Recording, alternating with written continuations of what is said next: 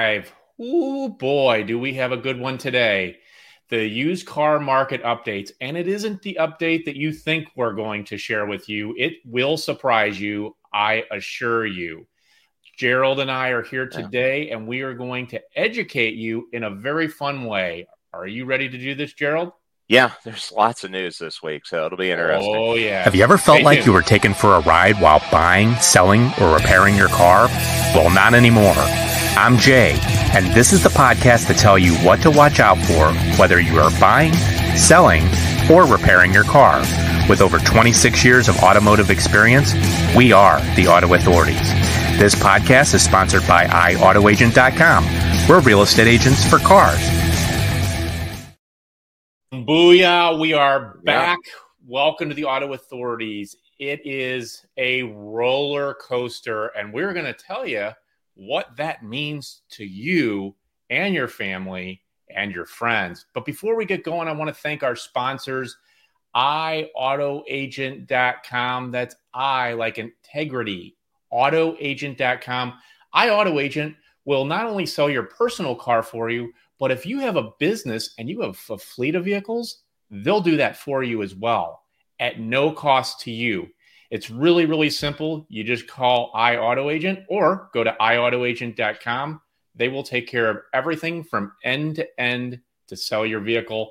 And when you want to buy the vehicle nationwide, they will handle buying the vehicle as much as finding the vehicle, working with the dealer, teeing it up, where you only go in when you approve the deal. Go to iAutoAgent.com.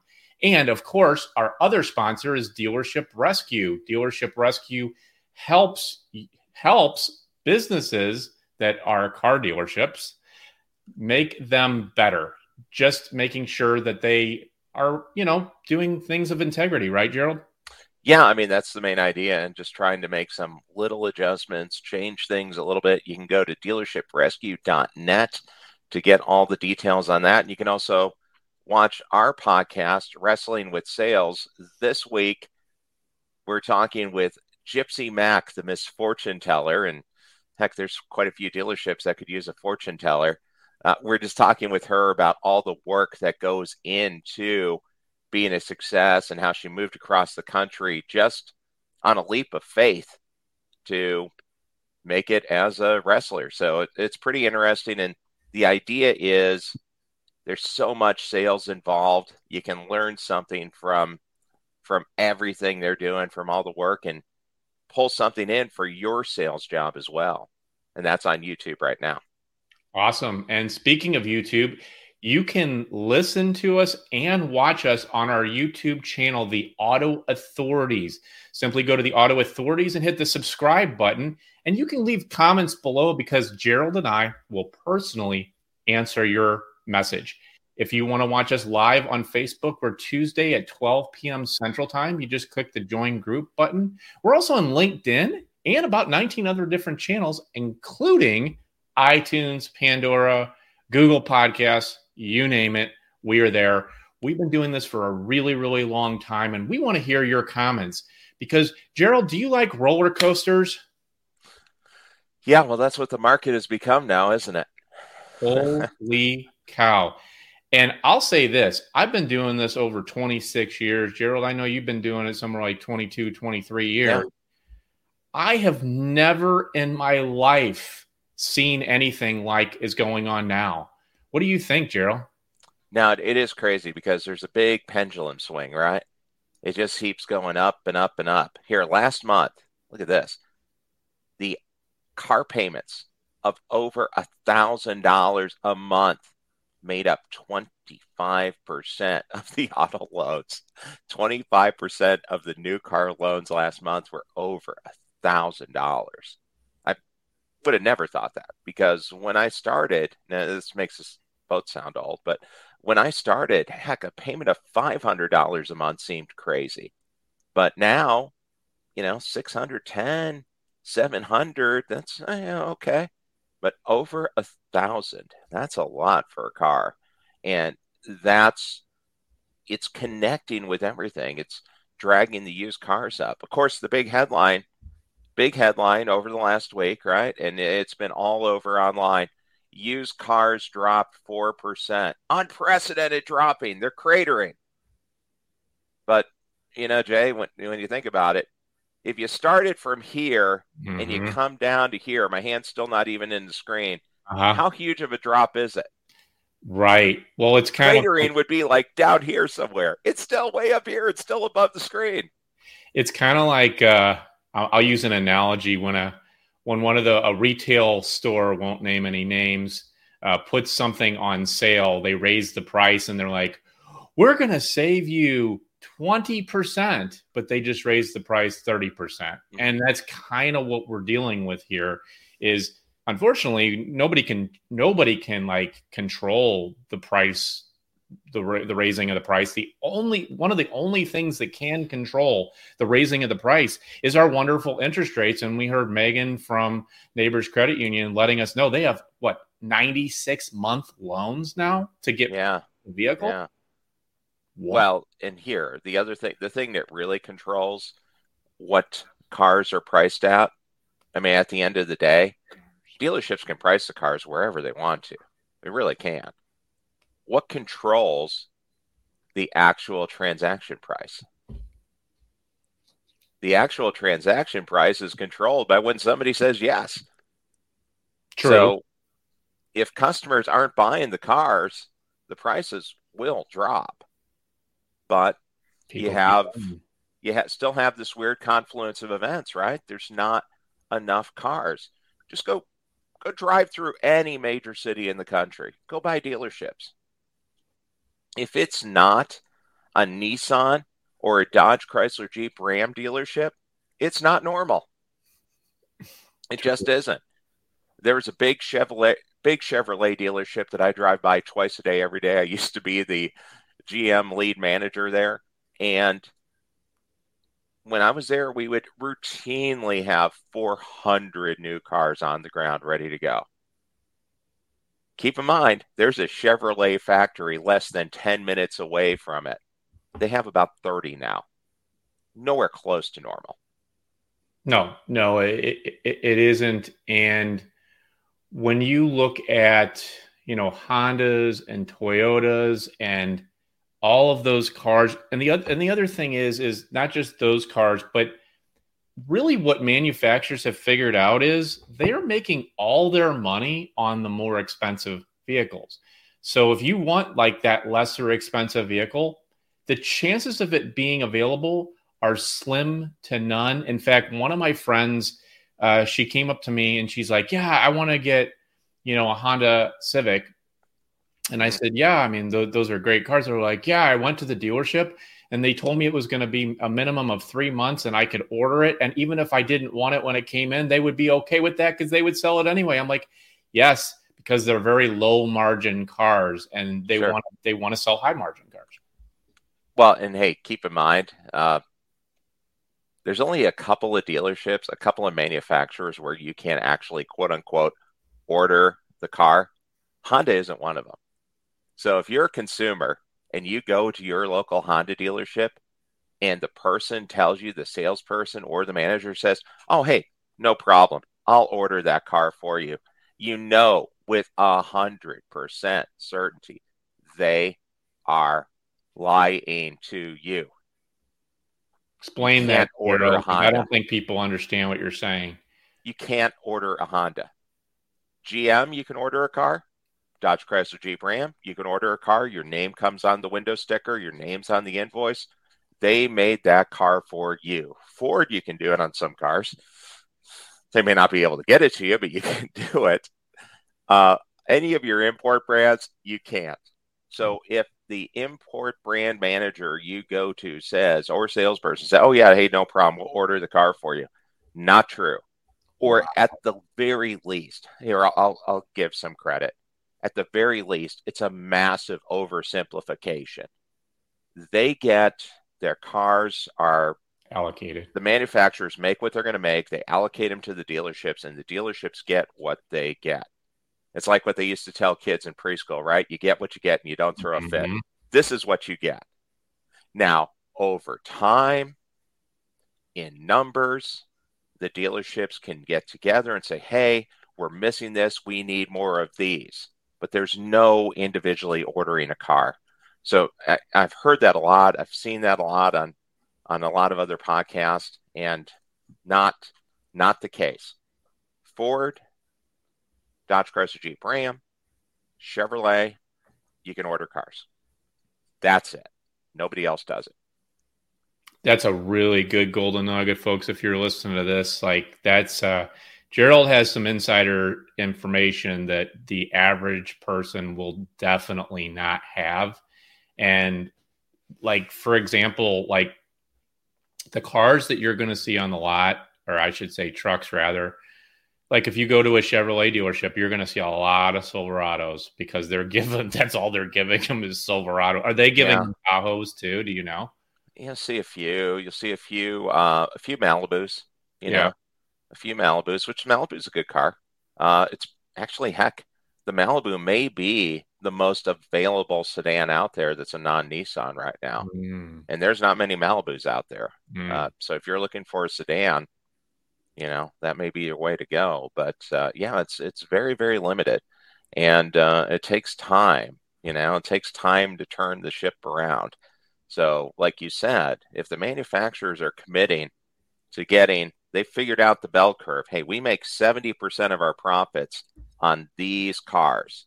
Yep. These low end ones, rid of them. These real super high end ones, eh, probably get rid of those. We'll make these, and not surprisingly, that's where your prices are coming in. Now, Jay, I don't know if you're familiar with uh, our friend here, Max Zanin. He's a automotive finance consultant, pretty active on social medias. Think he made a good point here. Soon, owning a vehicle will be defined as the American dream. Let's think about this. Only 8% of new vehicles sold this year cost under $30,000. That's per CNBC. Only 8%. And so that means no Sparks, no Yaris's, no Notes, no Versas, no Rios, no Sentras, very few Civics, very few Corollas, and the ones they make are the ones that are loaded. And a $30,000 vehicle is roughly somewhere in the low 600s. And that's if you have good credit. That's on a five year loan. Oh, yeah. Right now, tier one credit. Yeah. 610, 620. Yeah. And that's just insane. And the, the other issue is, is like, they're, they're raising the prices, I think, for like hourly rates for like some of the fast food workers and things like that. Mm-hmm. But for the, for the majority of us, our salaries are not going up and that's also another issue is like hey i don't know if i can do this anymore and what's putting the squeeze on the used cars right now is everybody is looking for that under $15000 i get calls to iAutoAgent sure every single week in fact one of my friends yesterday we were out he's like hey do you have any sub $10000 cars and we actually do but okay. then it's like oh you know it's a little old you got one with 30,000 miles in leather? Yeah, right, right, right, right, yeah. right. Four wheel drive, preferably, safe, reliable. Mm-hmm. well, it and, doesn't exist. No, and part of the problem is here, do a search on cars.com, search a huge area and see how many cars you see in that price range, that $15,000 price range. Because, you know, one of the analytic things I have on dealershiprescue.net is figure out your power band for where you sell your used cars as a dealership. Most dealerships, this has been true for like a decade, that power band is somewhere between 15 to 21 or 18 to 24,000. If you have your used car inventory pegged in that range, you're going to fly through the cars. That's great, right? It's good to know. But the reality is the cars aren't there right now because people can't replace their affordable cars. So they're right. Everything's connected the reason why the average age of a car in America is 13 and a half years right now is because people are keeping their cars. Yep. I mean, you still have a lot of new cars being sold, so that tells you there's a lot of old cars driving. Oh yeah, ab- absolutely. And truly it's creating and we've talked about this numerous times it is creating a shortage of used cars available mm-hmm. and that's why mechanics are so darn busy right now is because people are spending the money to fix the cars i have a i have a vehicle coming off a lease right now and it really is a it, it, it was a tough call because it's a bmw um, I had an unbelievable payment, $438 a month for an X1 2020, right? Yeah. And so it's coming up in September. So I wanted to see what my options are because it's not the same across the board. So I called up BMW and they're like, I said, can I extend the lease? Because w- where are you going to get a $438 payment on a BMW, right? Sure. And they're like, oh, yeah, you can do it for two months. I'm like, well, no, I'm not talking. I'm like talking at least six months. Yeah. And they're like, oh, well, if you buy a BMW, new BMW, you can. I'm like, I already checked into what that is. So the same vehicle, the yeah. same BMW is $800 a month to lease. You don't yeah. even own the car. How much, lease. how much is the price different on this current model versus the model from three years ago? Not, not much at all. Not much. So what does that tell you that the lease payment is so much higher? because yeah. the rates haven't changed Correct. that much yeah. to create that difference. Yeah, no, it absolutely. Um, it is absolutely insane. So what I'm going to wind up doing is I'm going to buy the I'm going to buy the lease. Sure. I'm going to pay the sales tax, and my and, and I'll probably roll the sales tax because I'm buying it under the company. So for cash flow, and it's just a smart move. Mm-hmm. I'm going to be paying about a hundred dollars more a month but then I'm also in a three thousand dollar equitable position also. Yeah. So I'm going to be in it at 24. Wholesale's 27.5.